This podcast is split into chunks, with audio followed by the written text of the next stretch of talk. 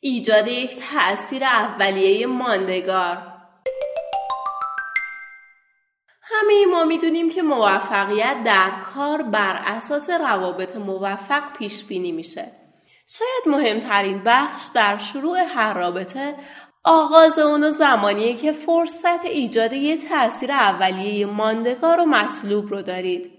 نمی‌تونم بیش از حد بر اهمیت این تأثیر اولیه تاکید کنم. در حقیقت این برداشت های اولیه به لنز های تبدیل میشن که از طریق اونها ادامه رابطه مورد قضاوت قرار می‌گیره. شما هرگز فرصتی دوباره برای ایجاد یه تاثیر اولیه نخواهید داشت. بنابراین اجازه بدید قدری در این مورد بیشتر صحبت کنیم. اگه در یه جلسه مهم برای اولین بار با یه نفر ملاقات می‌کنید اطمینان داشته باشید که آماده و سر وقت حاضر میشید. اگر این اصول اولیه رو رعایت نکنید سرعت لطمه خوردن اعتبار شما بسیار زیاد میشه. یا شاید در شرف ملاقاتی شخصی به صورت برنامه ریزی نشده هستید. به عنوان مثال فرض کنید که یکی از همکاران خودتون رو در خیابون می‌بینید اون شما رو به دوستش معرفی می‌کنه. در این شرایط اگه خواهان ایجاد یه تأثیر اولیه مناسب سازنده و به هستید این توصیه ها رو به خاطر بسپارید. اول از همه این که همیشه ارتباط چشمیتون رو حفظ کنید. ارتباط چشمی ثابت با افرادی که در حال صحبت کردن با اونها هستید امر بسیار حیاتیه. این ارتباط چشمی به دیگران نشون میده که شما با اعتماد به نفس و علاقمند به این تعامل هستید. نکته بعدی این که زمانی که با کسی دیدار می کنید همیشه با قدرت به اون دست بدید.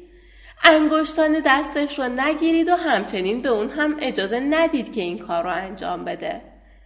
البته منظور من از با قدرت نه خیلی آهسته و شل و نه خیلی سفت و محکمه.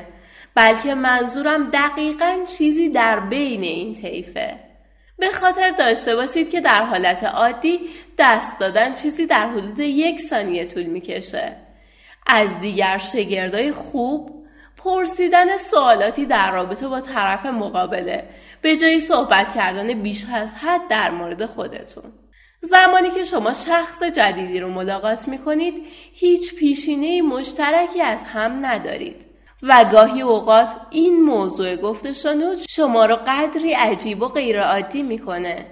شما می‌تونید برای ایجاد حس راحتی و آرامش در طرف مقابل یکی یا دو تا سوال بپرسید و اجازه بدین اون به شما پاسخ بده. به این ترتیب شما خودخواه به نظر نمی رسید و به روشنی علاقه خودتون رو نسبت به شناخت بهتر اون آدم نشون می‌دید. نکته مهم دیگه اینه که هنگام ملاقات یک شخص برای اولین بار اگر خواهان داشتن یه تاثیر اولی مطلوب از خودتون هستید به طور همزمان چند تا کار رو با هم انجام ندید. بعدا هم می‌تونید به ساعتتون نگاه کنید.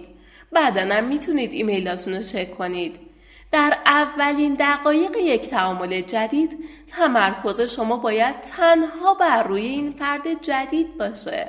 اگر در زمان ایجاد اولین تعامل تمرکزتون رو بر روی کارهای دیگر تقسیم کنید طرف مقابل شما تصور می‌کنه که این رابطه جدید ارزشی برای شما نداره در پایان طرف مقابل رو با اسم کوچیک مورد خطاب قرار بدید.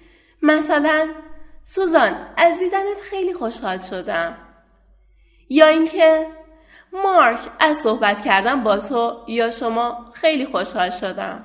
استفاده از اسم کوچیک نشون دهنده اینه که شما به طرف مقابل توجه می کردید و اولین ملاقات با این فرد برای شما لذت بخش بوده.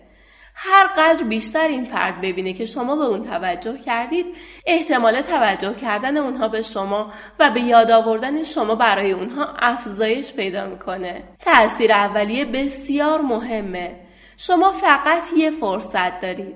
از این نکات استفاده کنید و تأثیر اولیه ماندگاری از خودتون به جای بذارید.